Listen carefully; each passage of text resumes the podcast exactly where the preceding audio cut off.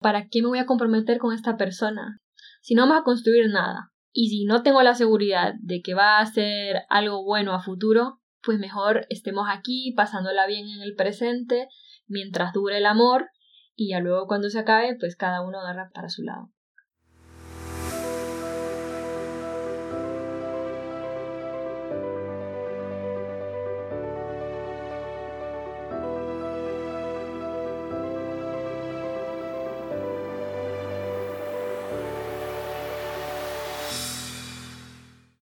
Sean todos bienvenidos a este nuevo episodio del podcast Desde la Orilla. Para los que no me conocen, yo soy Claudia. Y yo soy Gabriel. Y en esta ocasión queremos hablar o dar respuesta a una pregunta, y es ¿qué hay detrás del miedo al compromiso? Pero antes recordarles que si nos escuchas de YouTube puedes darnos un like si te gusta este episodio y dejarnos tus comentarios y por supuesto seguir nuestro canal. Entonces queremos tocar este tema porque nos parece muy importante, especialmente porque hay personas de nuestra generación, incluso menores, en las que podemos claramente ver que predomina este miedo al compromiso. Y no necesariamente hablamos de un miedo al compromiso únicamente eh, refiriéndonos a, a las parejas, al casarse, sino también al tener hijos. En general es como un miedo a comprometernos a las cosas que valen la pena en esta vida. Y lo cierto es que la cultura actual nos bombardea con ideas sobre el amor, sobre las parejas, sobre la vida, y no siempre somos conscientes que estas ideas forman parte de nuestros valores y que fundamentan, por decirlo así, las acciones que vamos tomando y las decisiones que tenemos que tomamos en nuestra vida. Claro, porque la cuestión es que sea como sea, vivimos según un sistema de valores. O sea, seamos o no conscientes de que tomamos decisiones basadas en un sistema de valores propios, eh, igual lo hacemos. No importa si somos conscientes o no. Entonces, más vale ser conscientes para poder tomar estas decisiones libremente que vivir con un sistema de valores ya sea impuesto o que de manera inconsciente lo hemos adoptado como propio.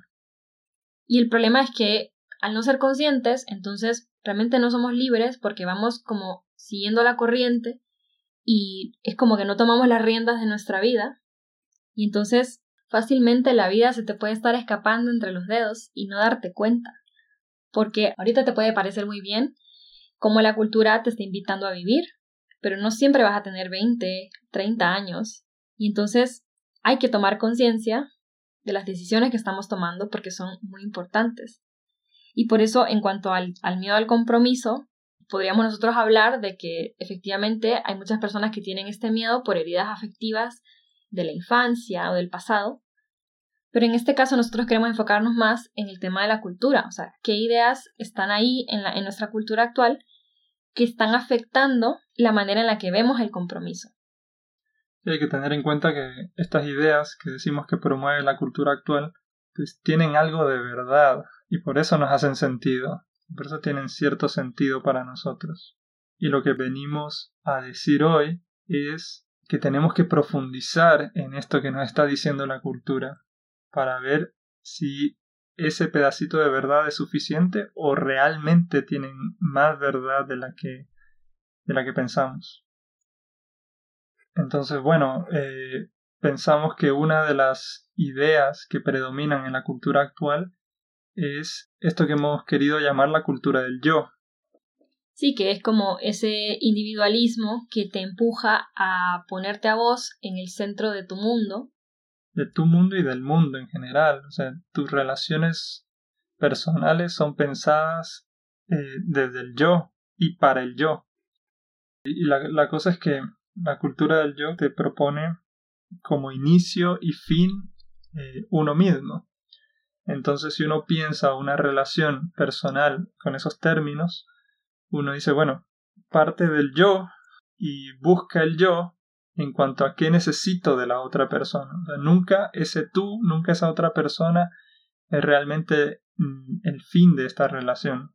Entonces solo me busco a mí mismo.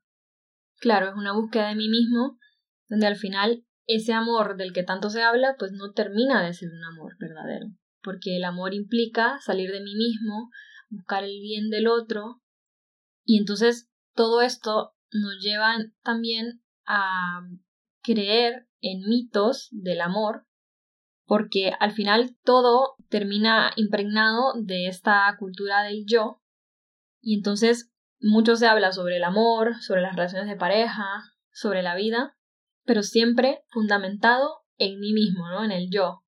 Y entonces por eso se van formando todos estos mitos que decimos sobre lo que es el amor verdadero, sobre lo que es una relación saludable, sobre lo que debería de ser una vida exitosa. El sociólogo Sigmund Bauman habla sobre que en la actualidad tenemos una sociedad líquida y se refiere a que vivimos un amor líquido refiriéndose a que es ese amor que es incapaz de comprometerse, ese amor que tiende a descartar a las personas cuando ya no cumplen eso que vos querés, cuando ya no te satisfacen o cuando ya se vuelven incómodas. Entonces Bauman lo llama como el amor líquido porque es un amor que se diluye, que al final deja de ser amor, porque hay como esa incapacidad de amar, de salir de vos mismo, de valorar a esa otra persona. Sí, y esto deriva en lo que conocemos también como la cultura del descarte. Sí, la cultura del descarte está bastante presente porque una de las ideas o de los valores que más se exaltan en la actualidad es que el progreso es lo mejor. Entonces, claro, si lo pasas al ámbito de la tecnología, pues podemos decir sí, efectivamente, la tecnología de hoy está mucho más avanzada y es mucho mejor a la que teníamos hace 20 años. La cuestión es que se quiere aplicar el mismo principio para eh, otros ámbitos, como, no sé, el ámbito de las ideas, el ámbito de las personas, que es el que estamos hablando actualmente, o sea, de las relaciones personales. Entonces, queremos decir, bueno, así como el iPhone 14 es mejor que el iPhone 6, lo mismo pasa con las personas. O sea, eh, mi nueva esposa va a ser mejor que mi eh, anterior esposa. Sí. Estos nuevos amigos van a ser mejores que los anteriores amigos. O estos amigos que llamo hermanos ahora van a ser mejores que mis hermanos con los que crecí de sangre. Bueno, y, y, creo que si profundizamos un poco podríamos darnos cuenta de que no, no, no siempre es cierto. Sea, no todo lo nuevo es mejor por el simple hecho de ser algo nuevo. O sea, la característica de novedad no hace que algo sea bueno. Eh, si estamos hablando, por ejemplo, del amor, si quiero que este amor sea mejor que el anterior amor, entonces tengo que cambiar la manera en que me he relacionado. Si, si era iracundo, pues tengo que dejar de ser iracundo. Si, o sea, siempre enfocado como hacia el bien de las cosas. Claro, entonces en cuanto al compromiso, si ya vas con la idea de que lo mejor está por venir, entonces ¿para qué comprometerse? ¿Por qué voy a ponerle esfuerzo a una relación donde al final pues igual se va a acabar, igual puede todo terminar? Entonces la dinámica tiende a ser como, bueno, mientras esta persona eh, cumpla con lo que yo necesito, pues estamos bien, estamos bien en esta relación, pero cuando eso se acabe, pues lo ideal sería terminarlo. Entonces mejor dejo esa salida fácil en lugar de comprometerme a alguien que no estoy seguro si siempre va a cumplir con mis necesidades. O estoy en una relación con alguien que yo en el fondo sé que esa persona pues al final no va a ser la persona de mi vida, no me quiero comprometer ni nada, pero mientras tanto pues me divierto, la paso bien, mientras aparece esa otra nueva persona que sí va a ser mejor. Entonces terminamos normalizando la utilización de las personas, porque es como, pues yo te uso mientras me sirvas, mientras venga la nueva versión. Claro, como si fuera una cosa, como si fuera un iPhone, como si fuera cualquier otro producto tecnológico. Claro, una laptop sí la uso, un iPhone sí lo uso, pero a las personas no están hechas para ser usadas. Entonces, en este caso es lo que vos decís, entonces estamos usando a las personas. Claro, y por eso, dentro de lo que decíamos de qué hay de verdad en todo esto, es que efectivamente en otros ámbitos sí puede que lo nuevo sea mejor, pero no quiere decir que por eso, entonces, eh, en las relaciones personales vas a usar esa misma premisa y vas a, usar a las personas y las vas a descartar como si no tuvieran ningún valor. O sea, seguir permitiendo que la dinámica para encontrar pareja sea primero nos usamos y vemos a ver cómo funciona, como si fuera un algo que compro y tiene un mes de garantía y por tanto pues lo uso mientras veo si me sirve y si no pues lo descarto.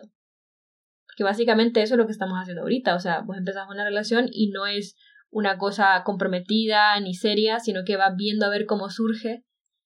Y el día de mañana que vos querás algo serio con esta persona y él te diga o ella te diga, no, es que al final pues yo no quiero nada, no quiero comprometerme. Y es como, bueno, pero ¿qué, qué fueron todos estos, estos meses? Pues, o sea, ¿qué estamos haciendo? Sí, nos estamos beneficiando de las personas para cubrir las necesidades del yo. O sea, como para como decíamos, si el centro soy yo, entonces puedo usar a las personas para lo que yo quiera o requiera. Claro, y por eso el noviazgo se convirtió como en un pasatiempo. Claro, y se vive ese noviazgo sin compromiso, como decís, como un pasatiempo, como algo, algo de paso. Sí, algo que está bien por ahora en el presente mientras no venga algo mejor. Entonces es muy triste porque jugás con las personas, con sus sentimientos, porque lo que sabemos es que todos tenemos ese anhelo de amor, de entrega, de, de verdad. Claro, y le haces daño a la persona porque lo estás tratando como una cosa, aunque sea de manera inconsciente, y te haces daño a vos. Claro. Porque, como decís, en el fondo el anhelo del corazón es de amor, pero el amor eh, sale de uno mismo. Pero como vos estás centrado en vos mismo, pues claro, no, no puede existir ese amor que llene ese corazón, entonces te haces daño también a vos mismo. Claro, y la otra idea también es que en esta cultura del yo te dicen que en realidad solo vos sos suficiente porque nadie más te puede hacer feliz. Esto se le dice mucho a las mujeres con el feminismo actual, donde te dicen, bueno, centrarte en vos, solo vos importás, centrarte en tu carrera, en tus sueños, no te sacrifiques por nadie. Y si buscas una pareja, pues tiene que ser un hombre que cumpla todos tus sueños y tus requisitos y que se acomode a tu vida. O sea, que te dé siempre para adentro, ¿no? Esta idea de que, que me dé a mí, que me cumpla. Claro, pero tal vez es como ir un paso más allá. O sea, decir, ni siquiera te relaciones con alguien más. Como diciendo, vos sos suficiente. La relación puede añadirte algo o puede que no. Pero eso sería un añadido en todo caso. Vos sos suficiente. en el caso de la cultura del yo era sí, o sea, todavía como relacionate, pero buscando tu beneficio. En este caso ya como llevarlo un poco más, allá mm. para decir eso. Vos sos suficiente, vos sos totalmente suficiente y no necesita de ninguna relación.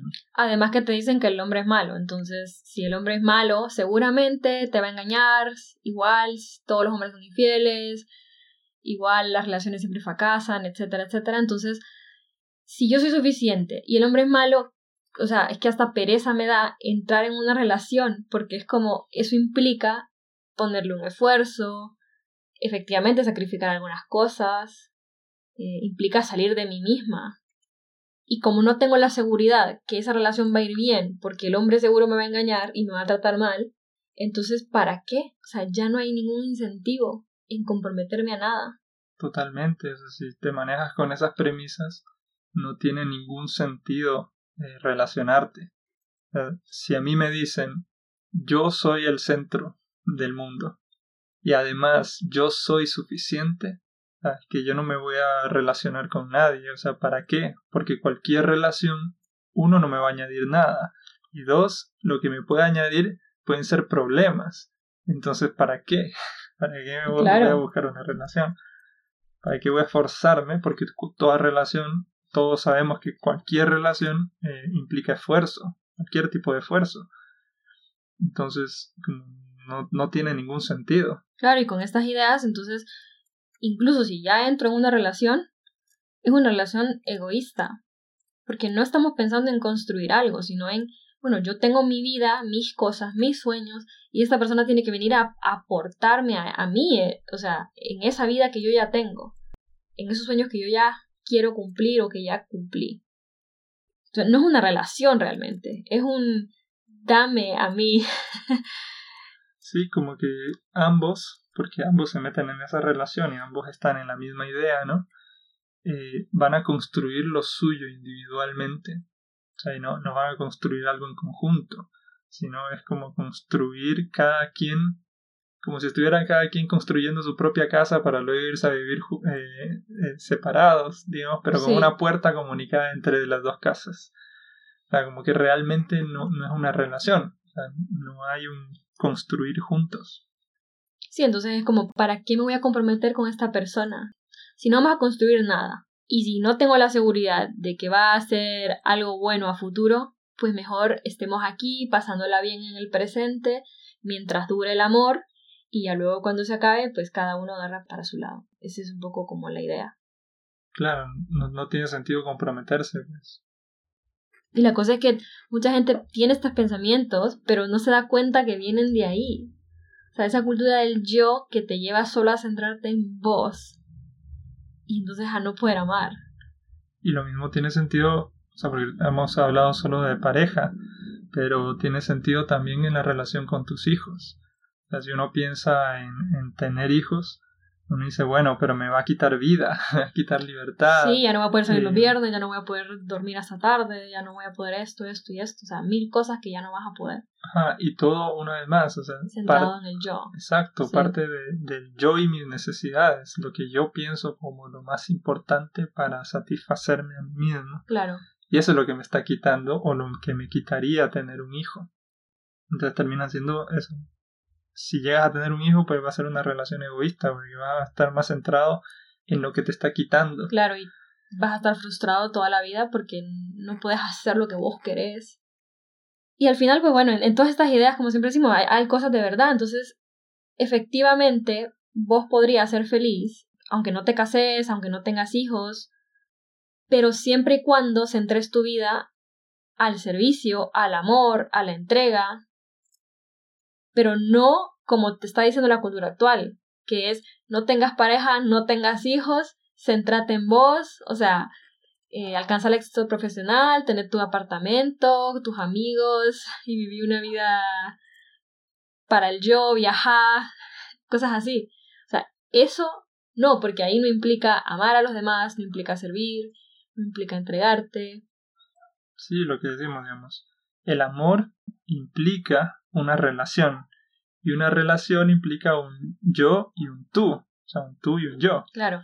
Entonces, si la cultura actual me está, me está centrando solo en el yo, está dejando totalmente de lado al tú.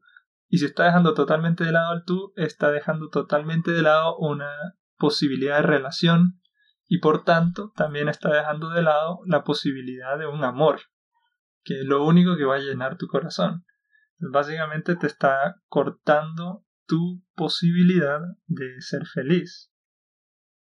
Entonces, claro, lo contrario a lo que dice esta cultura actual es lo que deberíamos estar buscando, este amor. Entonces, para buscar este amor, tengo que buscar relación, relacionarme. Para buscar relacionarme, tengo que buscar al tú. Entonces, tengo que salir del yo, tengo que salir de mí mismo para buscar al otro. Y para tener encuentros verdaderos con esa persona efectivamente. Y como decíamos, pues toda esta cultura del yo te lleva a creer en falsos mitos sobre el amor y entre ellos sobre la compatibilidad, que es, o sea, confundimos compatibilidad con química. Entonces creemos que para comprometernos en una relación necesariamente tiene que existir una química explosiva con esta otra persona desde el inicio y que si no hay esa química, entonces la relación no tiene futuro y no tiene sentido. Pero cuando hablamos de la química, siempre pensamos como en que la pasamos súper bien, que siempre nos divertimos, que siempre nos reímos, que todo es como muy extremo. y yo creo que eso tiene que ver mucho con lo que hablábamos anteriormente, ¿no? Del, del, del tema del descarte y de ver a las personas como objetos que tienen que venir a complacer mis necesidades. Entonces las relaciones tienen que ser eso, o sea, esa persona tiene que siempre divertirme, siempre tiene que ser extremo y bonito y, Y entonces cuando hay problemas, cuando hay sentimientos que tal vez no son muy agradables, significa que esa relación no tiene sentido y no sirve. Claro, como que esa química pues se diluye, se acaba la química, entonces uno piensa, bueno, se acaba la compatibilidad, entonces no es la persona perfecta, entonces tengo que buscar a una nueva persona. Porque la nueva persona va a ser mejor que esta que tengo, por lo mismo el descarte, ¿no? Y de... Sí, y, voy buscando que esa nueva persona sí tenga esta química conmigo explosiva. O sea, esta química que decimos es que no es la compatibilidad que se debería buscar en un noviazgo, en una relación. Claro, porque la verdad ahí, dentro de toda esta idea, es justamente eso, que sí se necesita compatibilidad, y lo hemos dicho en muchos episodios, pero tiene, la compatibilidad es compartir en lo fundamental, o sea, en, en tus creencias, en tus valores, en tu forma de ver la vida, en lo que querés. Pero no necesariamente tener química con alguien quiere decir que esa relación va a funcionar porque tal vez en lo fundamental no, lo, no comparten lo mismo. Sí, lo, lo, que hemos dicho en algún otro episodio de, bueno, por ejemplo, el hecho de tener hijos, eh, o que son de distintas religiones y para uno de ellos la religión es fundamental en su vida.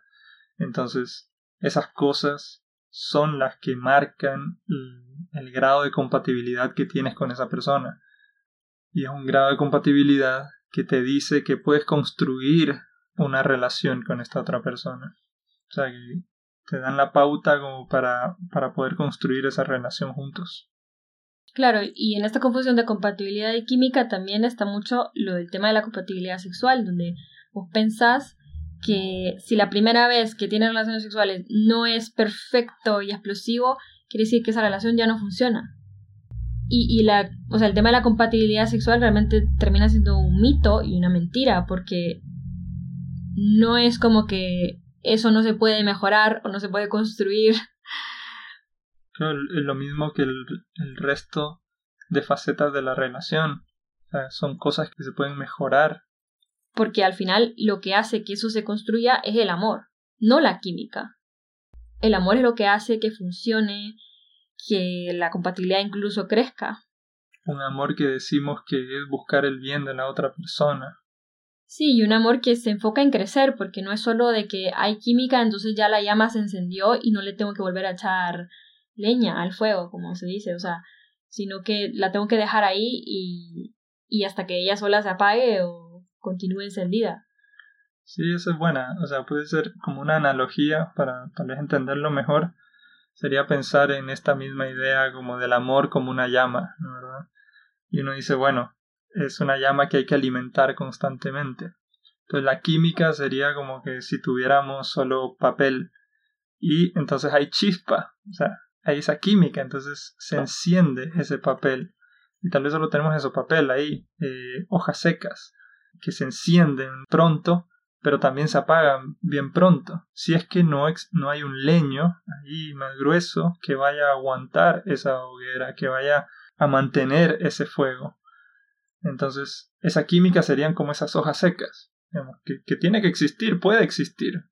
Eh, pero es importante tener esos leños ahí para que, para que esa llama se mantenga en el tiempo y seguir alimentándolo, ya sea también con hojas secas y con, con leños. Sí, entonces es eso, o sea, si yo me comprometo en una relación, es para hacer crecer ese amor, no solo para quedarme pasivamente esperando a ver si la cosa surge bien o si se acaba.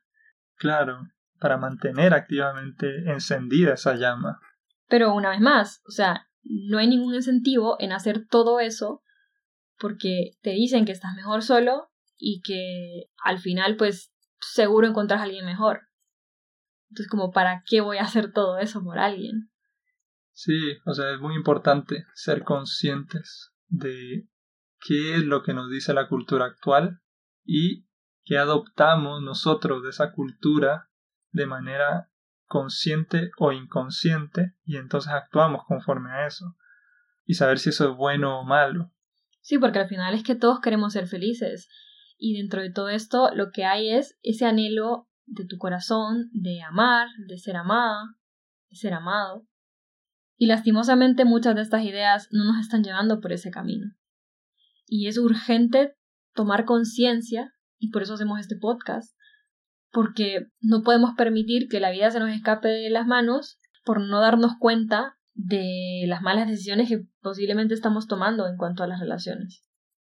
Porque al final yo creo que el, el miedo al compromiso termina siendo como un reflejo de esa cultura que se centra en el yo y que te invita a vivir para vos mismo y al final a no ser capaz de amar bien. Porque te dicen que no, pues que el amor o que, bueno, el compromiso eh, implica pues sacrificio, implica salir de vos mismo, implica esfuerzo.